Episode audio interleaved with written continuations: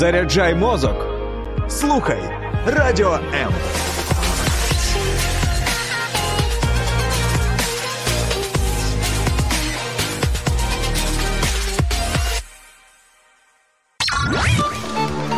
Хто ми і що несе наш рід?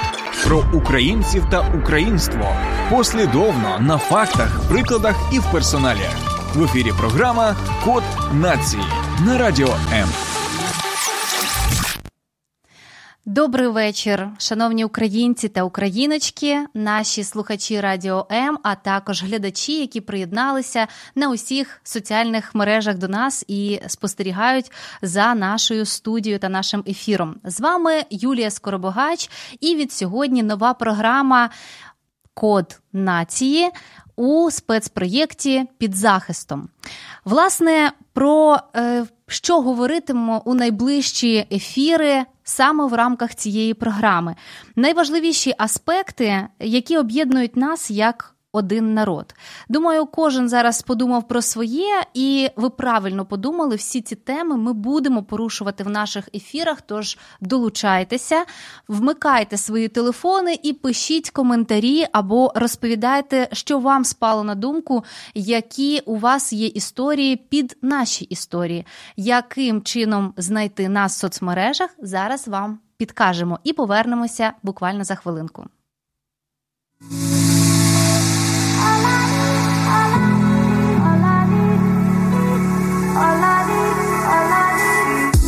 Долучайся до Радіо М у соціальних мережах: YouTube канал, Facebook сторінка, TikTok, Радіо М, Телеграм, Інстаграм, Радіо М.Ю.А. а також наш сайт radio.m.ua. Радіо М це все, що тобі потрібно.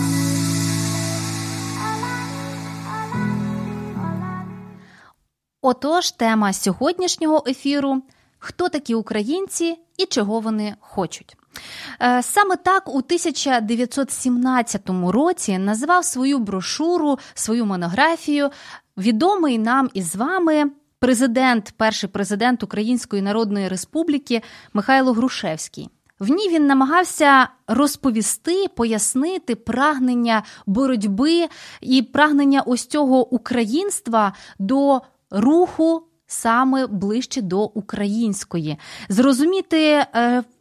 Витоки створення власної держави і чому це нагально і дуже актуально тоді, у 1917 році. Вам е, не здалося дійсно враження, що це про сьогодні, і актуальність, е, яка тоді, яку помітив тоді Михайло Грушевський, сьогодні прямо таки ідентична. Отож, е, ми, покоління, я б сказала, шукачів своєї ідентичності, повертаємося знову до цього ж питання: хто такі українці і чого вони хочуть. Розбиратимемо сьогодні із нашою гостею, дуже цікавою, дуже унікальною, із власною історією, із дуже багатьма майданчиками для пояснення, хто вона, чому вона говорить, транслює, публікує, поширює українську. І, власне, псевдонім її дуже цікавий. крапка-крапка. Отож, е, поруч зі мною е, чарівна україночка. Софія Безверха, культурна блогерка, яка пропагує українське, а також вона філологиня, поетка, і я знаю, що ще й до всього дизайнерка прикрас. Можу підозрювати і бачила власне в інстаграмі, що українські прикраси туди входять в першу чергу. Привіт, Софія! Розповідай про себе. Е, привіт! Я насправді е, дуже рада тут бути і говорити про важливе. Е, про те, що мені болить ну, останніх років п'ять, а дуже багатьом українцям заболіло зараз, е, після 24 лютого. Е, тому що, якби це не було парадоксально, якраз з початком Великої війни більшість українців відчули себе українцями.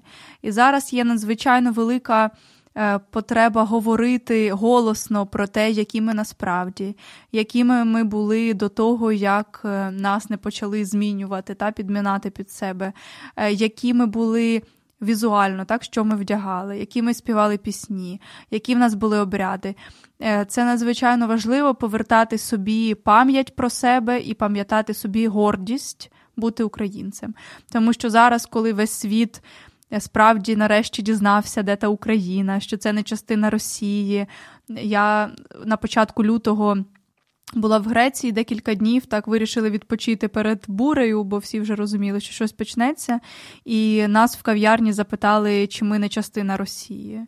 І це було в той час, коли вже і у світі новини були про те, що ось ось буде вторгнення, ось ось держава нападе. Певно, тому так? і питали. Так, напевно, зрозуміти, так. вони аби не могли зрозуміти. зрозуміти.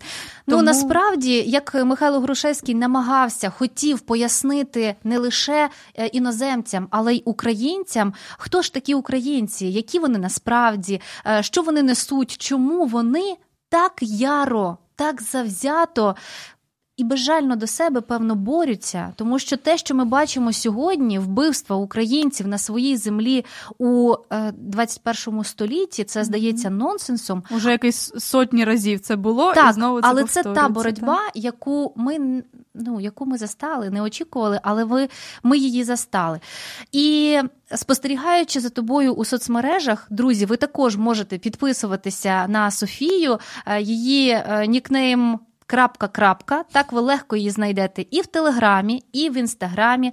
Де ще можна тебе знайти? Е, Ще є е, поки на YouTube не пішла, але скоро можливо буде. Так, е, Софія е, завжди знаходить якийсь ну дуже унікальний контент. Щоразу це якісь відкриття. Вона е, шукає, вона транслює дійсно е, відкриття у своєму роді, навіть що особливо важливо. Ну і відповідно в українській історії. Е, Отож, про українство і про те, як віднайти свої корені, ми говоритимемо і сьогодні. Але. Чи знайшла ти для себе відповідь ось у цьому щоденному пошуку, хто ми такі? Е, найкраще схарактеризує, хто ми такі. Одна цитата. Я зараз з вашого дозволу її зачитаю. Е, справа в тому, що е, коли ти живеш серед цих людей, коли ти живеш на своїй землі, е, в цьому якраз в цій біготні, да, в потоці справ, ти е, не емоції та облич ти не помічаєш, який ти. Е, не розумієш, які твої люди, да, з ким ти розділяєш е, цю гордість бути українцем, не розумієш, які наші риси. І коли я побачила ось цю цитату, її залишив е, Гійом де Боплан, це французький історик, картограф. е, Що мандрував Україною в 17 столітті. І ось що він написав про українців. Вони дотепні, кмітливі, винахідливі і щедрі, не прагнуть до великого багатства, але надзвичайно кохаються у своїй свободі, без якої не уявляють життя. Саме через це вони такі схильні до бунтів і повстань проти місцевих вельмож, як тільки відчують утиски. Тому рідко минає 7-8 років без того, щоб вони не бунтувалися і не підіймалися проти них. Е, Це написав, е, написала людина, та, яка тут була, ну, як би ми сказали, проїздом, просто мандрівник. Тоді він зробив дуже багато замальовок життя козаків, тоді вже було козацтво, так, життя звичайних людей в селах, і ось як він е, схарактеризував нас. І я бачу з цієї цитати 17 століття, що нічого не змінилося. Е, Щоб це зрозуміти, відчути, варто поглянути на те, якою була наша культура, наші прагнення, наші твори, наші пісні до того, як нас не почала асимільовувати Московія. Але ще й важливо зрозуміти, що, наприклад, ось беремо так дотепні кмітливі. Дотепні і кмітливі мені одразу спадає на думку те, скільки е, мемів і ви- вигадливих таких способів та зібрати кошти, відреагувати на якусь ситуацію у нас з'являються. Що сталося? У Навіть нас під час війни не Так, втрачають оптимізму Особливо під і час гумору, так, особливо Так. під час війни. Винахідливі. Я згадую, як після 2014 року у нас з'явилося просто сотні тисячі бізнесів, так, розробок, е, ті, що гремлять на весь світ. Тобто, ну, люди справді дізналися, наскільки українці винахідливі, креативні.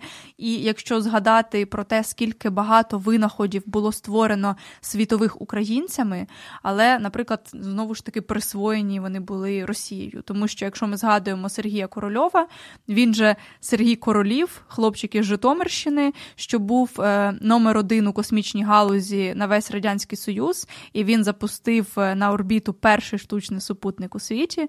І коли йому хотіли дати Нобеля. Швеція, по-моєму, то Хрущов сказав, що це весь народ наш зробив, а не етот інженер. І вони так і не розсекретили його ім'я за все життя.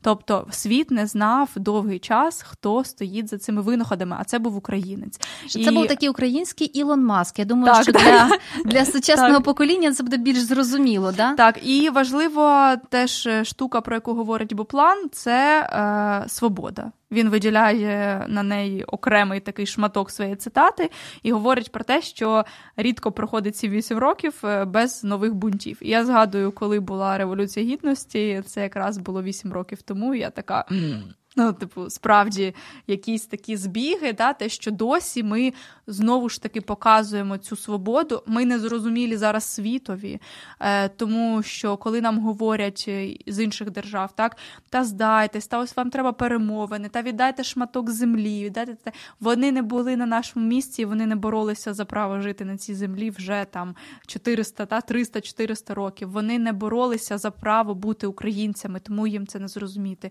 А ми справді невтомно продовжуємо акумулювати сили. Там той збиває дрон е, цією банкою гірків, як цей був мем. Так е, там дідусь віддає всі свої заощадження за все життя на ЗСУ. Е, там дитина маленька співає в метро, щоб заробити гроші чи плете браслети. Це говорить про те, що ми. Нарешті відчули себе ось цією не безпорадною сліпою отарою, а відчули себе одним народом та справжнім народом. Це дуже ну і зрештою, те, що зараз так багато українців гуртуються в Україні за кордоном, прокинулась діаспора, почали активно відновлювати українські школи, почали видавати. Ви подивіться, скільки mm у нас видавництв. Подивіться на розквіт, абсолютний розквіт української музики. Подивіться на те, дійсно бренди, які почали працювати е, руками. І ми вже не говоримо лише про е, якусь е, інтелектуальну власність, а те, які у нас почали бути крафтові е, там сироварні mm-hmm. і так далі, ти бачиш, наскільки це все тягнеться до свого коріння. І от, власне, в цьому і є найбільша е, загадка, чому саме під час кризи, а в даному випадку під час війни, і оце е, формулювання великої війни мене завжди чомусь моторошно відкидає, ось, наче із реальності, яку я хочу, в реальність, в якій я є, що це велика війна, яку я бачу. Бо так. раніше велика війна була лише з уст моєї бабусі. Або в підручниках, десь або читаєш. в підручниках. А. І зараз, е, на жаль, покоління і не одне мусить заставати, і в тому числі люди, які застали попередню війну і попередню попередню війну, вони теж бачать те саме. Е, а повертаються до чого? До своїх історичних угу. витоків. І починають шукати відповідь на те саме єдине запитання: хто ми і де що ми робимо не так, скоріше. Да, що що ми робимо не так, тому що ми знаємо, історія йде по спіралі. Це вже прямо таки не секрет, не чиясь там е, видумка, ребус чи щось mm-hmm. таке. Це абсолютна правда, і ми бачимо, що історія йде по спіралі, і певно, ми не зробили певних. Ем, виборів виборів, або е, як влучно вже було сказано, що ми закриваємо помилки своїх батьків, mm. своїх, е, можливо, бабусів, тобто попередніх е, поколінь. Ось ті помилки, які сталися, вони мусять бути виправленими. Бачите, школярі, не тільки робота над помилками є у ваших зоштах, є робота над помилками цілої країни. І от зараз головне не наробити нових mm-hmm. або швидко їх принаймні виправляти. Тож, е, оце звернення до нашої ідентичності одне із тих, які тримають. Вони тримають, гуртують, допомагають українцям е, українцям знайти один одного і е, додає сил. От навіть те, коли ти кажеш, що моя земля правічна. Mm-hmm. Тут народилися дійсно мої пра-пра-пра. Якщо я захочу знайти моє генеалогічне дерево, кожен із нас, то він побачить, що люди тут жили просто віками, мова наша з 10 століття і так далі. Але м- зараз ось моє питання наступного характеру. Як ти от сама до цього прийшла? І чи є зараз дуже чіткий алгоритм, як людям, які до цього не відчували зв'язку із цією країною?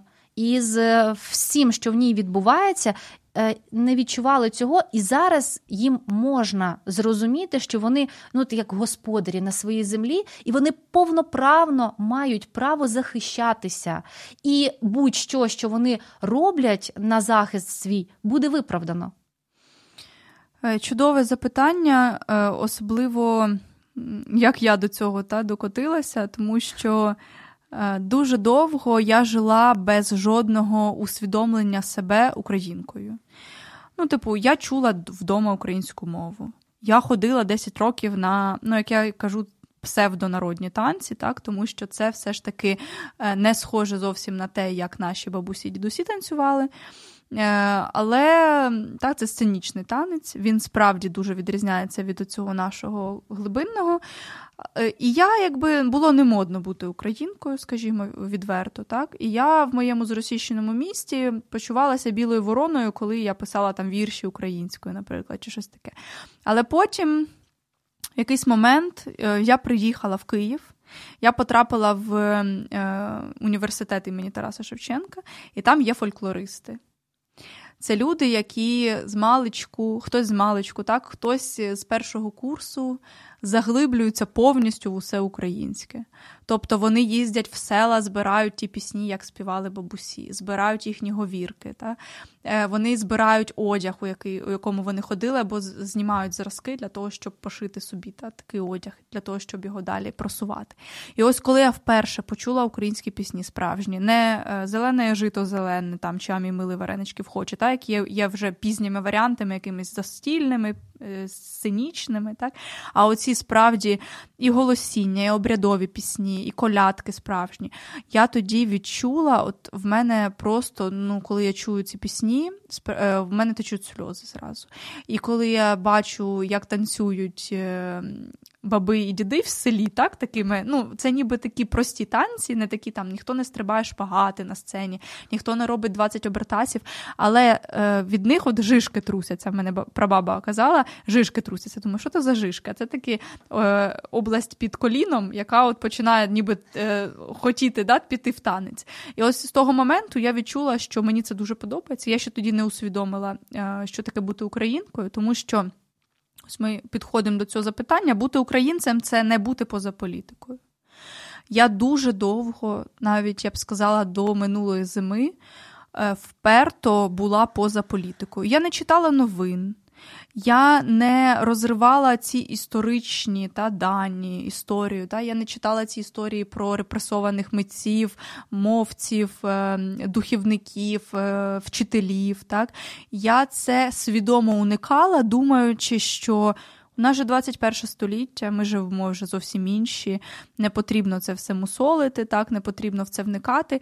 І коли я зрозуміла вкотре, що все одне й те саме. У нас почалася та, е, в 2014 році війна, про яку, е, яку дуже довго українці ігнорували. До повномасштабного власне вторгнення. Тобто багатьох вона ну, така стадія ніяк не заперечення. Угу. Так, ніби то ну, може, то справді щось там на Донбасі, якісь провокації, а може, то насправді не напали. Та?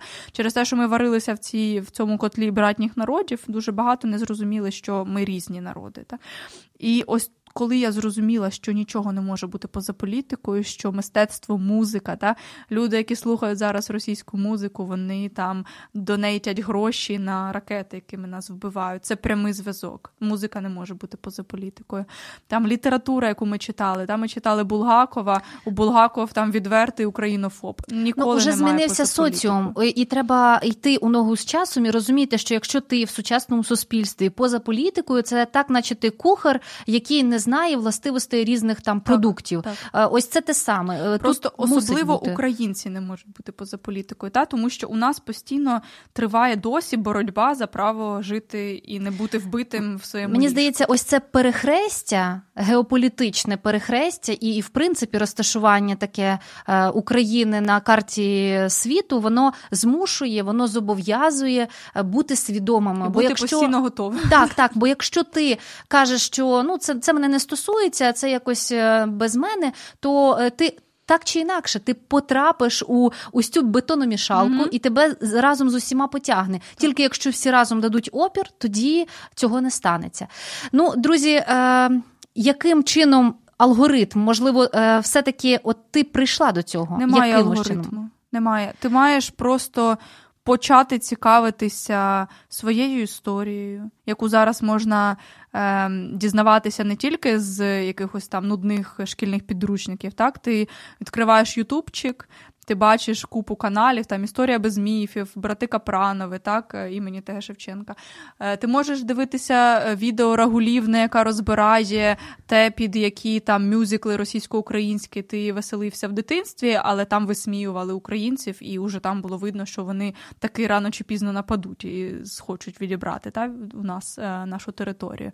Тобто є дуже багато способів просто свідомо стати українцем. Ну або звертатись на сторінки от, до Софії ну, і таких же ініційованих. Це так і є. Ти просто підписуєшся на ютуб-блоги людей, які критично свідомо оцінюють ситуацію та ретроспекцію, те, що було зроблено не так. Це дуже важливо зараз робити, тому що часто говорять там досить тягнути там е, Росію до нас в інфопростір в плані там досить аналізувати інтерв'ю. Там, наприклад, Noise MC з Дудьом, який вийшов нещодавно. Він в топах українських переглядів на Ютуб. Тобто і українці пишуть дякую, дякую, дякую. Там хтось сказав ні війні, там голуба опублікував із них, не взявши на себе відповідальність. Да? Всі дякують, але там е, дуже класні дівчата з каналу Палає на Ютубі розбираються і говорять: друзі, не варто дякувати, бо тут знову ж таки просуваються наративи братніх народів. Це мені щось дуже сильно нагадує фільм, е, серіал е, Останній москаль. Теж всі спочатку раділи і не зрозуміли, що то за кіт був у тому мішку.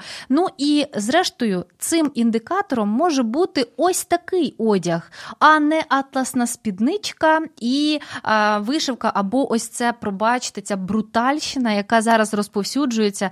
Е, бренди, будь ласка, ніхто не відміняв здоровий глуст, смак і українців, які добре знають, ну тобто вчених, які добре знають, е, якими мають бути українські національні і символіка, і вишивка. Те, що зараз іноді роблять, це просто лякає, жахає і, е, начебто, хорошу справу хотіли зробити, а роблять ще гіршу, там вирізаючи. Ну, Це така та побічна, побічний ефект українізації тотальної, коли люди думають, що купивши стару сорочку, які 100 років за 200 гривень, вони можуть її порізати і зробити з неї блокнот там чи нашити частину на піджак, і нібито таким чином вони зберігають е, історію. так? Але стародавнім речам не треба е, ваше е, переосмислення та різання, їх краще зберегти, щоб було що показати дітям і внукам, тому що вже так. Ну і власне я хотіла перейти до ось цього моменту, який ну дуже показовий, яким чином е, українська нація втратила на певний період, втратила оцей зв'язок і візуально також із е, своїми традиціями, своєю культурою, яка проявлялася, зокрема, і в одязі. Скажімо, е, ще там на початку 20-х е, років минулого століття ми могли би спостерігати, як українці ходять в абсолютно унікальних вбраннях, наскільки вони підходять творчо, настільки Е, я б сказала так, ем, ну. Безпосередньо підходять до е, кодування інформації на своїх вишивках, на тому, е, які там ідуть низки намиста і так далі. Тобто, у всьому все було символічним і дуже шляхетним. І дуже шляхетним. І враз у нас віночки у нас стрічки, е, атласні шаровари, такі, що в них можна посадити вивалені груди, бажано, 12, Так, і ось ці всі ти іноді дивишся, і ну, і ти розумієш, що тебе трішки від цього відвертає. Це да, настільки... бо це не твоє. Так, це не, не твоє, і це позбавлено будь-якого смаку. Угу. І ось це те, що ми називаємо шароварщиною. Дехто не вбачає м, різниці знову ж таки, ось ця яка різниця, яка різниця вмішується, не вбачає різниці і не бачить її, в принципі, да? і не бачить проблеми в тому, що це є сьогодні. Як розмежувати шароварщину від питомого українського. Ну, от, зокрема, говоримо про одяг і зовнішній вигляд. Ну, треба почати з того, як це взагалі взялось, та відколи це було. Е, Звісно, ви не здивуєтесь, отримавши відповідь, що це з нами зробила Росія. Е, Простий приклад це історія моєї родини, моя прабаба Галя. От якраз е, запис голосу, якої я знайшла, вона була з Миргородщини, е, це село Шарківщина, тобто це центр України. так? Е, Нібито не дуже е, зросійщений регіон, то що не потрапив дуже сильно під пропаганду. Але моя прабаба свідомо відмовилася від своєї такої української ідентичності, так, від того, що вона була бубністкою геніальною, грала на весіллях, е, від того, що вона співала українські пісні, від того, що вона вбирала цей вишитий одяг, так, багатошаровий. В один день вона сказала собі: мені це соромно, я хочу вдягати ці ситцеві платтячка, які нам принесли, щоб ми ходили в колгосп. Так? І дуже просто відслідкувати ем, різницю того, як українці знову ж таки в різних регіонах берегли ось свою культурну пам'ять. Тому що, наприклад, поки моя баба Галя сказала, я не хочу це носити, це сільське. Ем, люди з заходу вони закопували свої сорочки, на яких були зображені е, леви синьо-жовті, тризуби, так закопували в землю, щоб їх не знайшли, тому що якби їх знайшли, їх би забрали десь або на соловки, або е, вбили просто. Так? І є дуже багато історій, як люди за те, що в них була е, вишита сорочка із синьо-жовтими кольорами чи з тризубом в сорокових, там в тридцятих, як вони були репресовані за це. І ось якраз відтоді е, пішло все не так, тому що е, взагалі, та, якщо е, говорити про причини, ем, як це з нами зробили, або ми добровільно з собою дали це зробити, коли ти імперіаліст і ти хочеш захопити інші народи, перше, що ти маєш зробити, це вбити їхню культурну історичну пам'ять. Ну, мову відібрати, так?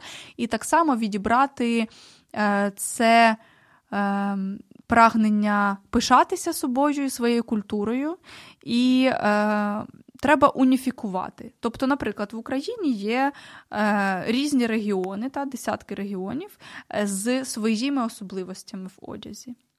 Е, Особливості в одязі були настільки різні, що, наприклад, е, два села було через річку, і там в іншому селі на другому березі вже інше було там вбрання, вінок там якийсь чи інший взір. Тому що е, насправді українське вбрання традиційне, воно настільки розмаїте в усіх куточках України, але однакове за естетикою. Це була завжди естетика. Е, шляхетна, тобто люди намагалися максимально себе прикрасити, прикрасити вишивкою, прикрасити прикрасами. Так?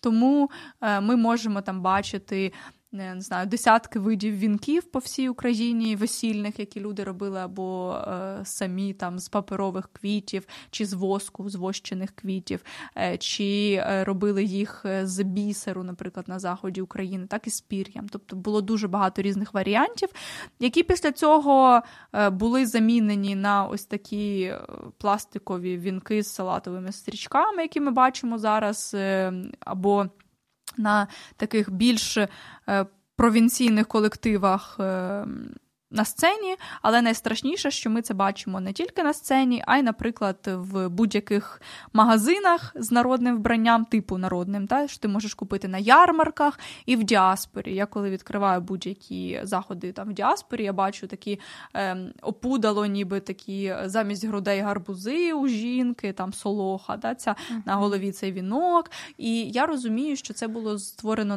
навмисно, так, е, це було е, перетворення створення ось цієї багатющої української культури різної всюди на якийсь такий е, спаплюжений, дуже однобокий образ, знову ж таки, з тою метою, щоб сказати: Добрий день, е, ми ваш брат старший. Е, і ми вам, як молодшому брату, дозволяємо танцювати ваші там танці, пити горілку. Ось так, ось так і ось так. Да, да, Співати пісні і все. І До речі, так вдягатися. Дуже гарна була ілюстрація ось цього переходу. Здається, в тебе такі на сторінці, що 31 рік, 1931 е, фотографія одного із сіл, е, де люди сидять у ось цих вишиванках, справжні такі самобутньому одязі, де є і спідниці там і фартухи, тобто все це і корсетки, корсетки в кожного в кожного абсолютно різний одяг відповідно так. до статусу е, там жінки, чоловіка, і все це абсолютно рясніє е, різноманітністю. І ось буквально там 37-й рік та угу. фотографія того ж таки села, знову колектив, всі вони в червоних атласних спідничках, однакові, вже, однакові чоловіки там також в однаковому одязі, і далі це все ще й перейшло на сцену і закріпилося в міжнародному просторі. Так. Що українці це не ось ті. Різноманітні, де на кожному у всьому видно персональний такий підхід. Та там просто от кутюр. Ти коли дивишся на ці сорочки, ну от е, дослідники говорять, що було понад 200 видів швів е, для вишиття і зшивання. 200 видів. Та? Те, що ми бачимо зараз, що пропагується переважно, це або хрестик, найпізніша техніка кінець 19 Не українська, до речі. Не українська, так, яка прийшла з Франції до нас. Або це настрочені оці маки, соняшники на сорочках чи е, на блузках навіть я б сказала, е, чи на футболках. Тобто е, це все було настільки та спеціально спрощене, щоб нібито от мені писали підписники, що вони коли бачили ось ці сценічні вбрання, е, блискучі, такі, що воно аж очі виїдає, такі синтетика. Вони говорили, що мені не хотілося асоціюватися з цим. І от, власне, це до того питання, чому б так багато людей не хотіли ну, себе асоціювати з українством, тому що вони не закохувались у ці е, стародавні та образи, у те, як люди ще ходили на початку ХХ століття, у їхні пісні, у їхні традиційні інструменти, у те, наскільки вони були шляхетними. Етнографи згадують, що навіть якщо дівчина йшла е, босою, ну, взуття було справді дуже дорогим, там і на все на всю родину була пара взуття. Але вона йшла у біленькій вишитій е, сорочці, так, вона була чистою, е, спідниця, пояс. У неї завжди було декілька разків намиста на шиї. Тобто люди без намиста не виходили просто з хати. Звісно, в будній е, в будній день там на роботу менше було разків намиста і там е, менше вишивки, але завжди українці були ось такими охайними і надзвичайно стильними, тому що е, ми знову ж таки є на перетині е, торгівельних шляхів, і у нас був і бісер, у нас було і венеційське скло, яке привозили, у нас були коралі, у нас були інші такі там із бурштину та намисто, із перламутру. Тобто ми мали дуже багато всього там і пір'я павича, і жакардові тканини, що в нас тільки не було. І тут ми бачимо як це все перетворюється от, власне на оцей пластиковий образ такий. Е, І яка різниця, справді говорять, що немає різниці, але вона очевидна. Ну, типу, це те, з чим ти хочеш асоціюватися, це краса, шляхетність, і те, з чим ти не хочеш асоціюватися. І ось, власне, перетворення України ось такої багатої, неймовірної на ось цей образ е, хата-мазанка, е, горілочка, віночок, соняшник. там це це сталося якраз для того, щоб самі люди не хотіли пишатися тим і хотіли бути як в Москві, як там десь, та, не в Україні. І для того, щоб і світ та, досі думав, коли світ зараз, от люди, е, українці роз'їхалися Європою, і у них питають: а у вас є пральна машинка, а у вас є магазини взуття, а у вас 13-й айфон, ого. І вони не можуть повірити, бо в них в голові ось цей образ козаків, які стрибають розножку і п'ють горілку. Ну і е, бачимо, що наскільки старалася імперія, не вдалося винищити те, що дуже важливе, і те, що ну і є нами. Я бачу на тобі одну із е, тих сорочок, які ну не зовсім вишиванка, бо для сучасного українця це вишиванка, коротенька, така, яка так, можна так. Е, запхати її в спідницю або в джинси, і іноді бувають такі дуже страшні версії того, що називають вишиванкою. Але друзі, запам'ятайте, що немає по суті і ніякої вишиванки, є вишита сорочка. сорочка. Ось це дійсно те, що було у наших е, прадідів, дядів. Ми е, дідів. Ми, звісно, можемо якимось чином модернізувати, щось нове додавати. Власне, це і є модернізація. На мені зараз це вишивала моя вчителька з традиційних технік. Е, Ірина Вишивання. Зайцева, так, я пішла вчитися для того, щоб не лише хрестиком вишивати, як я вмію з дитинства, а ось цими там і пряма гладь, і низинка, і набирування, і солов'їні вічка. Там справді дуже багато цих швів. І ось вона е, за мотивами вишивки Черкащини, така біло-червона на е, темному невибіленому полотні, зробила таку, ніби собі вишиту сукню, так, але вона справді схожа на вишиту сорочку, бо вишиті сорочки у нас вони були довгі, додільні їх називали, і вони були як і елементом спідньої білизни, е, тобто в ній спали, в ній ходили вдома. А коли виходили на вулицю, то на цю сорочку вже вдягали спідницю зверху, вдягали фартушок, вдягали е, пояс, вдягали верхній одяг. Це була, наприклад, керсетка в центральних регіонах, і вже тільки так виходили на двір. Тобто, ось так як зараз, наприклад, купують цю знову ж таки стару сорочку, яку ще й носити не можна, бо вона є спадком нашим і з кожним твоїм носінням старої речі, з контактом там під, шкіра, тканина руйнується, і цю сорочку не можна носити точно так під поясок, тому що це по суті ну як вийти з спідня білизни. Спідня білизна. І так. це іноді ми можемо таке спостерігати. Це я б сказала такий революційний крок, але це від незнання. Не, Люди від не незнання, знають. так не від свідомості. Друзі, е, тому ознайомлюйтеся самі, дізнавайтеся, що ж то воно і як носиться, щоб не бути в такому казусі. Бо е, я пам'ятаю, от буквально там кілька місяців тому влітку дівчина йшла по хрещатику, і вона потрапила просто у всі чарти. Її е, сфотографували всі блогери, якось там перепостили і прокоментували. Але мені навіть і трохи шкода дівчини, тому що сорочка дійсно дуже гарна, і бачу, що е, вона явно десь або куплена, або віднайдена. Тільки шкода, що не знала знала, як правильно mm-hmm. то носити. Тому я, до речі, всім раджу подивитися фільм Весільний спадок від від Film.ua, Він є на Ютубі вводите весільний спадок е, і дивитесь там півтори години відтворення одягу і весільних обрядів і пісень е, декількох регіонів України. І є ще міні-фільми по 30 хвилин про кожен регіон. І якраз там можна побачити, тому що весільне вбрання е, це не була весільна сукня раніше, це було просто святкове вбрання того регіону, тобто найбільш пишне, яке може бути. Тобто більш пишна сорочка, більш гарна дорога тканина, більш ошатний вінок. так, більше стрічок, але це по суті вам покаже, як вдягалися е, українці ще на початку ХХ століття, до того як нас не почали е, активно винищувати. І знову ж таки е, до теми збереження нашого спадку дуже мало лишилося сорочок до революційних та інших елементів, тому що у нас була революція, у нас був голодомор, де люди це та з їхніх свідчень, як вони останні свої сорочки, останні свої прикраси віддавали в місті, віддавали цим же своїм катам, е, які їм давали там е, шматок хліба та, за це.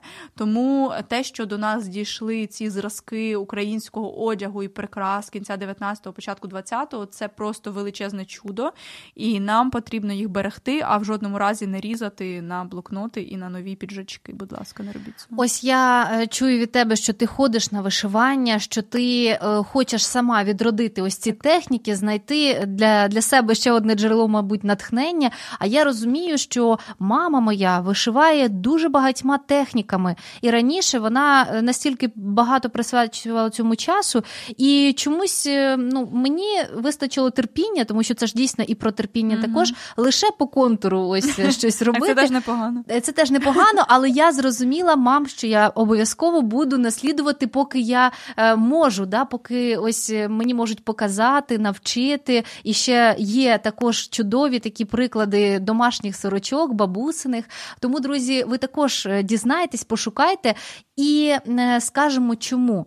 Тому що насправді ось е, у кожному ось такому витворі можна прочитати люди, які зараз це етнографи, але ті, хто жили ще століття тому, могли запросто по ось такому візерунку прочитати, хто ця людина, який її статус, і сімейний, і також в соціумі, які вона має рід, і так далі. Про все буквально навіть про здоров'я можна було дізнатися із вишивки, так тому що на е, сорочках люди те, чого їм найбільше праглося, там хтось хотів дітей і вишивали. Ну є така версія, але зазвичай говорять етнографи, що е, дуже багато впливала мода, тому що українці дуже Може, хотіли бути модними і найкращими. І якщо якась дівка, наприклад, та дівка це не е, не зневажливо, це так називали молоду дівчину, та до заміжжя. Якщо вона хотіла якось ще більше показати, яка вона оригінальна, та вона могла сама додумати щось, видозмінити орнамент, щоб бути найгарнішою, щоб такого більше ні в кого не було. І от моя прабаба, та сама Галя, вона е, дуже класно вишивала, її ніхто не вчив, звісно. Ну як це, це, це всі вміли робити. Бо е, да, і вона казала, що вона могла побачити, наприклад, в день е, в когось взір, просто так оком глянути, і за ніч бабуся моя згадує, що вона за ніч могла відтворити це, типу, ну вже трохи по-своєму, але без жодних схем, без жодних напучувань, от так само, як вона побачила і зробила. І взагалі дуже важливо сказати, що е, раніше надзвичайно е, рано виходили заміж дівчата. Їм, от мені писали підписниці, їхня прапрабаба там в 12, в 13, в 14, ну залежно від регіону. На заході дуже рано також виходили до 16 років. І до цього часу дівчина мала вишити десятки рушників і десятки сорочок. Тому що, коли вона виходила заміж, вона за традицією перебирала всю роботу у свекрухи, бо вони йшли в хату чоловіка. В Своєї хати треба ж було ще збудувати. Вони йшли в хату чоловіка. Свекрусі, наприклад, було 35 років. Вона вже вважалася недієздатною, тобто вона керувала і вона звільнялася від жодних обов'язків. А дівчина мала народити дитину, вести господарство, все це робити, і вже часу на вишивання не було. Тому дівчата там тільки. Як е, про е, ткання нитки говорили, що тільки вона діставала ніжками дівчинка до е, цієї педалі, так вона вже тоді там мала е, до підлоги, так вона вже тоді мала ткати. Це там 4 роки, так 5. Тому все було набагато складніше, ніж зараз. Е, ніхто не говорить, що ви теж маєте ткати так, цілими абсолютно. днями і шити, варто... але я б е, таким послуговувалась. Якщо в нас століттями це відбирали, то хто як не ми зараз маємо це відродити. І найкраще, якщо та кожен, хто має хист до якоїсь ручної роботи, справді навчитися відтворити ці шви, навчитися навчити їх своїх дітей, своїх родичів, так для того, щоб це ця традиція тривала, щоб ми не обмежувались лише настроченими маками і не пишалися цим як українським, тому що нам справді є чим пишатися. Е, однозначно. Про те, як відрізнити ось цю шароварщину е, несправжнє від того українського, яким варто пишатись, яке спотворено, на жаль, ми будемо говорити буквально за хвилинку. А також нас чекає бліц для для Софії, і ви також можете долучатися. Якщо е, дуже постараєтесь, пишіть свою відповідь, встигніть відповісти швидше за Софію. Слухайте нас буквально за хвилинку. Слухай радіо М на fm ем хвилях. Київ 89 та 4 FM. Ем. Запоріжжя 88 та 8 FM. Ем. Кременчук 97 та 9 FM. Слов'янськ, Краматорськ, Дружківка, Костянтинівка, Лиман на частоті 87 та 5 FM. Ем. Місто Мар'їнка 89 та 8 FM. Ем. Покровськ 103 та 7 FM. Ем. Щастя 102 і 3 FM. Гірник 105 і 5 FM. Одеська область, Миколаївка 101 та 7 FM. Радіо М. Ми тут заради тебе. Отже, повертаємося до нашого ефіру. Е, програма Код нації, і сьогодні дійсно будемо розкодовувати оте усе наше питоме, щоб дізнатися, ну хто ж ми, українці, де коріння, де питати нашого роду. Е, і говоримо із е, Софією, блогеркою і культурною діячкою, я б уже сказала так і не інакше, тому що Софія дає лекції, е, відшуковує такі унікальні факти про українських митців, про українську культуру, і навіть на власному прикладі е, робить. Е, ну, робить кроки до Щодня, того, аби так, аби не просто голослівно казати, що ось було так, а вміти це робити. Отже, е, маю коротенький бліц до тебе. Наскільки власне ти вже осягнула, зрозуміла е, про українську культуру, які моменти вона не осяжна, тому якщо я щось не буду знати, то знаєте, так. це таке українська культура. Дійсно, така. ну е, ми знаємо, що насправді останнім часом, при нашому часі, останнім часом українці все більше цікавляться українською, mm-hmm. і часом, як ми вже сказали, можуть щось не так застосовувати, використовувати. І аби не було таких помилок, мусить бути багато-багато Софій, Юль, які говорять кожен на своєму майданчику, як було би. Правильно по відношенню до старовини, mm-hmm. так? Або якщо ви створили щось своє, то теж дайте інструкцію, як тим користуватись правильно. Ось Ось і весь секрет. Е, і е, ми говоримо, от, зокрема, почали в попередньому фрагменті говорити про український стрій, е, зовнішній вигляд, про одяг, про вишиванки. І вишиванки, до речі, правильний наголос, пане Олександре Авраменко. Взагалі такого слова не було до кінця 19 століття. Так, була тільки вишита була сорочка. Вишита сорочка. Тільки. А вже це така ну, спрощена назва, але ми ми вже звикли до неї, тому гаразд, хай буде. Хай ми знаємо, що ми туди вкладаємо. Це ж основне. Так, ну і дивовижний український одяг. В ньому стільки, ой, повірте, я поки готувалася, я зрозуміла, що я нічого не знаю, а мені здавалося е, інше. Отже, виділяють ну дуже багато різновидів, категорій, я б сказала, українського одягу. Тут і нагрудний, е, верхній, стегновий, натільний, аксесуари е, і прикраси. Тобто, що завгодно. А в кожному із цих підпунктів ще є величезний е, перелік підпунктів. А ще є те, що вони в різних регіонах по-різному називаються. Абсолютно. І тут я зрозуміла, що слухайте, наскільки це дійсно багатогранно. Е, отож, перше запитання: чим прикрашали сорочки?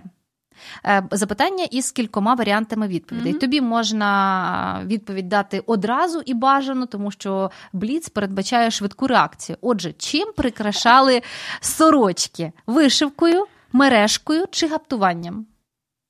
Е, і вишивкою, і мережкою. І гаптуванням. І гаптуванням.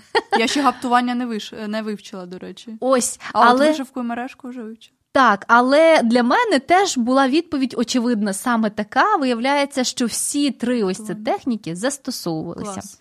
Як одягалася дерга? Якщо ти знаєш, що це таке? Ні, не знаю, це якийсь діалект. На пояс, на плечі чи на ноги?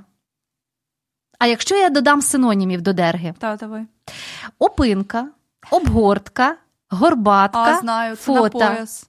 О. Це поясний одяг, що був е, ну так на Буковині і на на заході більше він використовувався. Уявіть, уявіть собі, а скільки ось це, це діалектизми. ткана, така ткана тканина, дуже груба, яка ти нею обгортався, а зверху поясом ніби зав'язував це все.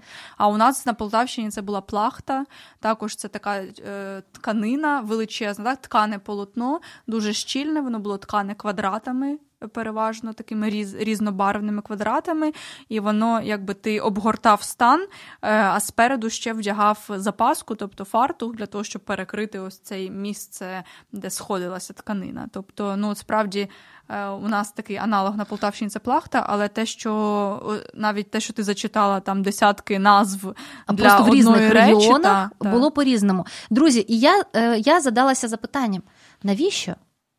Ті складності, тобто так багатошаровість, така, як і багатоголосся у співах, навіщо багатошаровість в одязі. Так от історики дають нам як е, практичні відповіді, так і такі е, філософські, ментальні. По-перше, багатошаровість це е, можливість захистити себе в будь-якому регіоні. Є, от, до речі, традиція там робити це товстішим, сукно mm-hmm. можна робити. Тобто, щоб дівчина, жінка завжди була в теплі завжди могла е, щось, якщо навіть не було якогось елементу, це можна було прикрити, приховати так. за допомогою іншого елементу.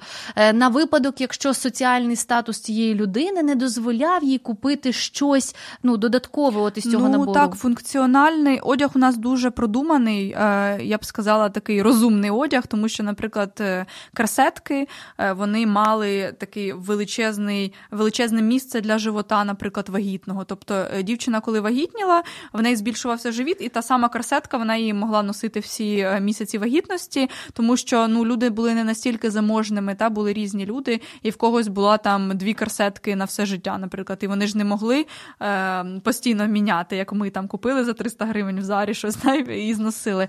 Тобто вони постійно е, справді намагалися робити функціонально, щоб або ці е, ті спідниці, які обгортають стан, вони ж також на будь-яку фігуру. Ти повні темнієш, ти маєш ту саму спідницю, але по-іншому носиш. І ще погодні умови, тому що е, вони були надзвичайно різні. Та... А в нас чотири пори року да, ніхто та. не відміняв. І у нас не було сезонного одягу на кожну пору року. Знову ж таки. Так, е, отже, дивіться, який в нас екскурс е, до історії. Димка. Це хустка, спідниця чи мережевні сережки. Димка, друзі, що таке димка? Підкажіть, хто вперше, у нас вперше чую. в ефірі. Я думаю, що тобі це знадобиться, тому що ти любиш головні убори. Це хустка. Димка. І Де це так говорять? Це це один із діалектів, не скажу де саме, але е, це хустка. Нас так не говорять. П'явочки, маківки, ягідки це назви головних уборів, характерів дівчат чи прикрас? Я думала, сережок прикрас. Е, Не зовсім. Є маківки, сережки такі з, з квітками. Ага. А ще що? Е, ну, так. не характери дівчат. Абсолютно вірно. Ну, насправді це головні убори. Ось е, ось таким чином вони в'язалися, робилися, тобто, і можете дослідити. Це дійсно дуже цікаво. Кількість разків намиста та характер обробки цього намиста свідчили про смак дівчини, достаток, достаток. чи кількість дітей у сім'ї. Достаток.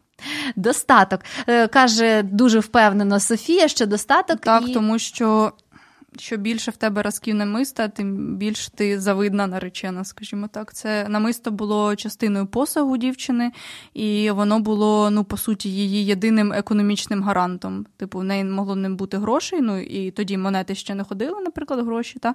Але було намисто, якщо, особливо якщо це коралі, е, якщо це венеційське намисто, то за за намисто можна було купити за добре намисто, як казали, це там 10 разків та коралів.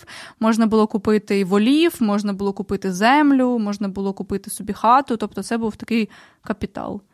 Так, е, дякую. Ти прекрасно справилася. Єдине, що з димкою, я думаю, тепер ти розберешся і в тебе з'явиться димка. Я насправді не лізу в діалекти, тому що ну, все, що ти сказала, і п'явочки. Е, мені б хоча б розібратися з загальновідомим, да, з загальноукраїнським, тому що коли ти лізеш в діалекти, ти розумієш, що справді кожне село по-іншому називає. Там, Так, елементи. абсолютно. Е, і, е, друзі, підбиваючи підсумок. Власне, підходимо до ось такого моменту, чому кожен українець. Амбасадор українства у світі. Чому це важливо і чим можна це виказати? Ем, зараз українець, е, той, що лишився в Україні, той, що поїхав за її межі, він має, по-перше, нести правду про свою країну, знову ж таки розповідаючи про е, злочини наших сусідів минулого століття, про те, що відбувається зараз. Та Це можна робити через соцмережі і просто в приватному спілкуванні. А по-друге, ми маємо нести коректний образ України у світ. Знову ж таки, для того, щоб не думали, е, що ми нація гречкосіїв там із хатами-мазанками і шматком сала. Да? І це нібито все, що в нас є. Насправді ні. І ось, власне, е, ти питала конкретніше сказати, що робила з нами Росія. Е, те, що, наприклад, е, приходила, да, коли розкуркулювали людей, забирали просто в них коштовності, да, ці самі прикраси, забирали одяг і, звісно ж, його вивозили на Росію. Тому в... Зерно мовчимо вже про ну, про да, якісь... та. Це побутові речі, то таке, а ну, їжа. А те, що вивозили наші скарби, Ем, наші ось ці той одяг, який ми не бачимо, прикраси, які ми не бачимо, вони зберігаються в російських етнографічних музеях, наприклад.